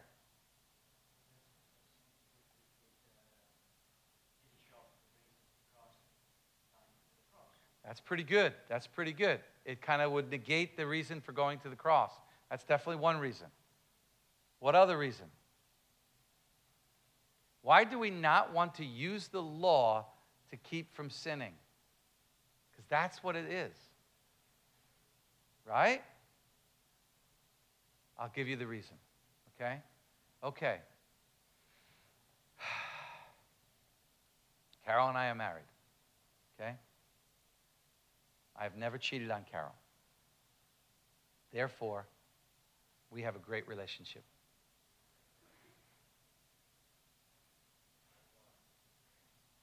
Not true. Not true.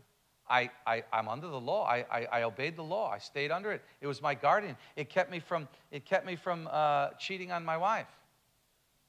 Therefore, I have a good relationship.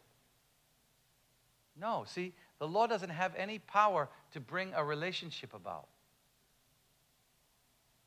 Now, if we're under grace, if we let grace, if we're under grace, then what we do is we don't just do the law, we go an extra step. So, okay, I don't, I don't cheat on her because I love her and I don't want that to be a part of our lives, but now I'm going to actually love her. I'm going to do things for her. I'm going to spend time with her. I'm going to go all the way. That's what Jesus was talking about when he says, you say, do not commit murder. But I say to you, even if you look at a person with, uh, with anger in your heart, you have, you have uh, committed murder.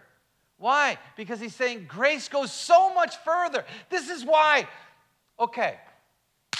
Tithing is the law.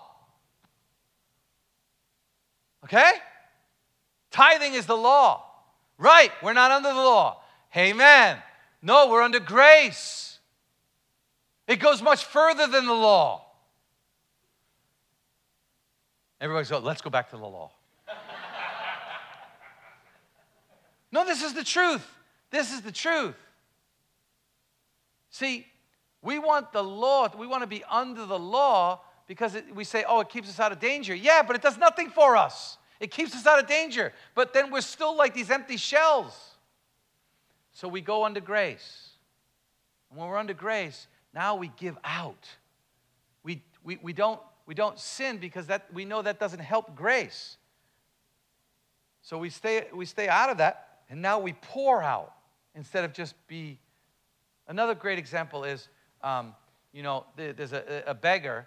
I've heard this story, it's a good one. A beggar is sitting outside the, the, the, the restaurant. He's sitting out, out front the restaurant, he's begging in America, you know.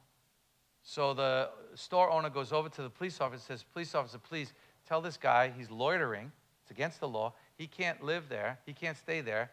You know, it's ruining my business. Please tell him to leave. So now the police officer goes over and says, Hey, you need to move. Everyone was within the law. Did anything good happen there? Nope. He should have extended grace to the guy. Maybe help him. Maybe do something for him. But he doesn't have to because he's under the law. He's not under grace. Does that make sense? You understand the whole point now? So, under grace, the danger of being under grace is that we only have to follow the law. It does nothing for us, it doesn't do anything for society as well. Oh, well, I'm quick. I'm almost done. So then, once we go through that, we, I, I went very fast. Forgive me for going very fast on this last one. Um, so the conclusion is when we look at the observ- uh, uh, uh, uh, I'm getting tired. The observance of the law will not bring about the promised Holy Spirit. The observance of the law is not the key to consistent miraculous power that God supplies. Now, I didn't even get into that one, but that's amazing too. Okay? And if, well, I, I, I won't, because if I get into it, then I'll keep going. The observance of the law is not the key to consistent, uh, to, uh, to the, uh, well, I think I wrote that one wrong. Is not the key to constant, uh, oh, that's wrong. I wrote that wrong. I must have been getting tired when I wrote that. Basically, the law is, is, is, is, is going to constantly put you under the curse. That's what I'm trying to say. So to not, to, to, to not receive judgment, he must continually fulfill the requirements of the law. Let me explain that one. It makes sense now. Okay. So basically, if you start out under the law, right, you must constantly continue to fulfill all its requirement or you come under the curse. That's the problem.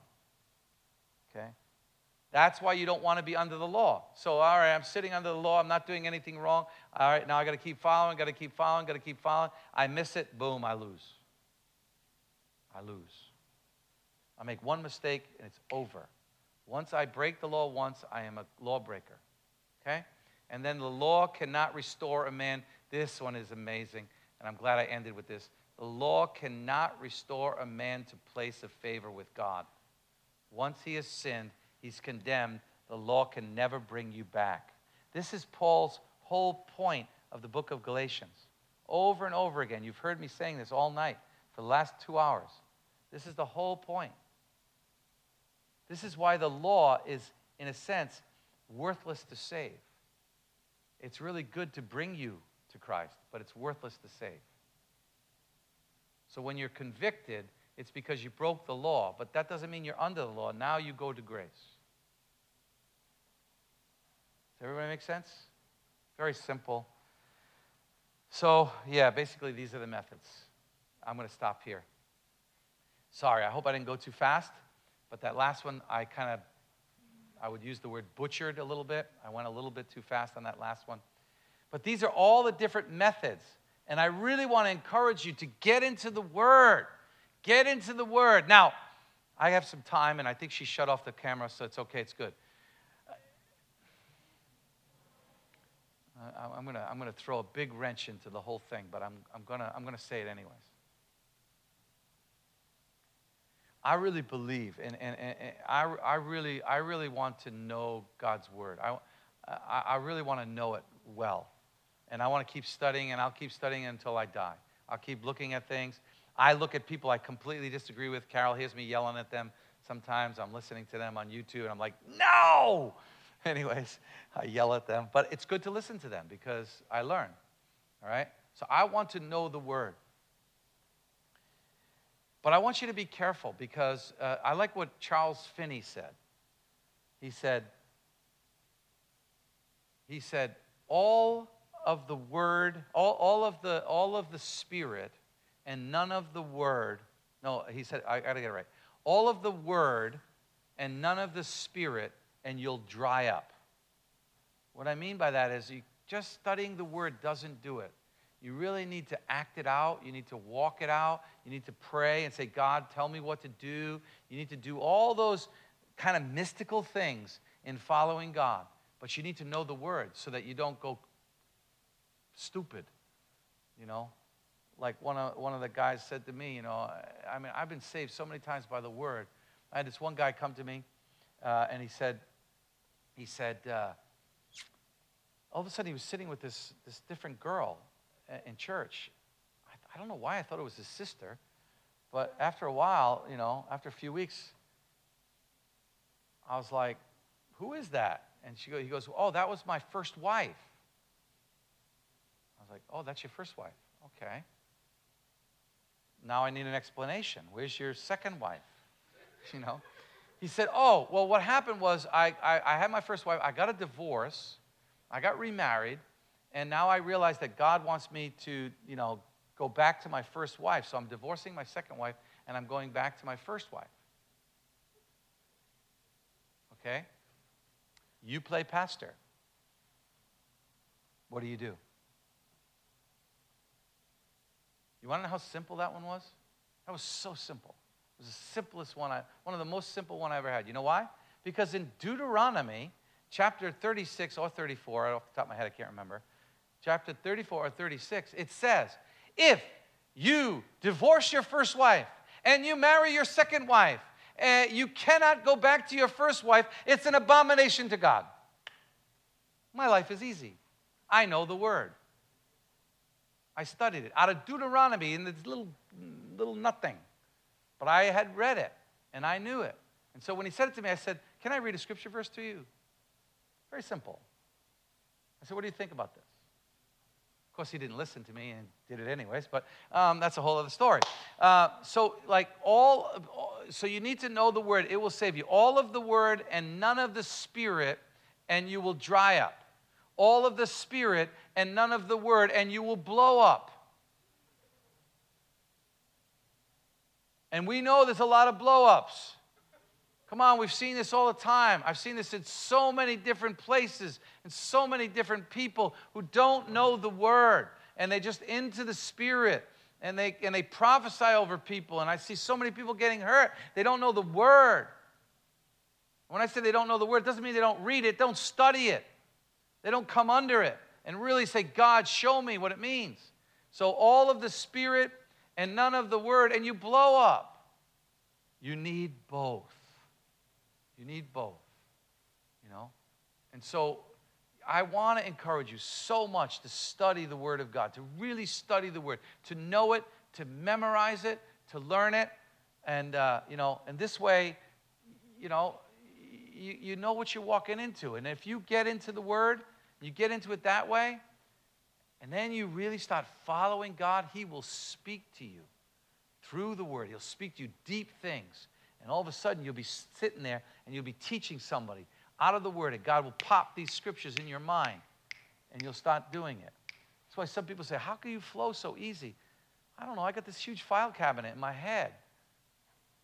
I love when someone's preaching, and all of a sudden, they say something that I hadn't thought of, and I'm like going through the Bible with all these thoughts that I've had about something he said, and I'm checking what he's saying, but I, I, now I know it's true, and then I'm learning because now I'm seeing it all relate to everything. If you've never read it, you'll never do it. So I really want to encourage you to know the Word of God, know it deeply, know it in your heart, know how to tell your kids about it. You know?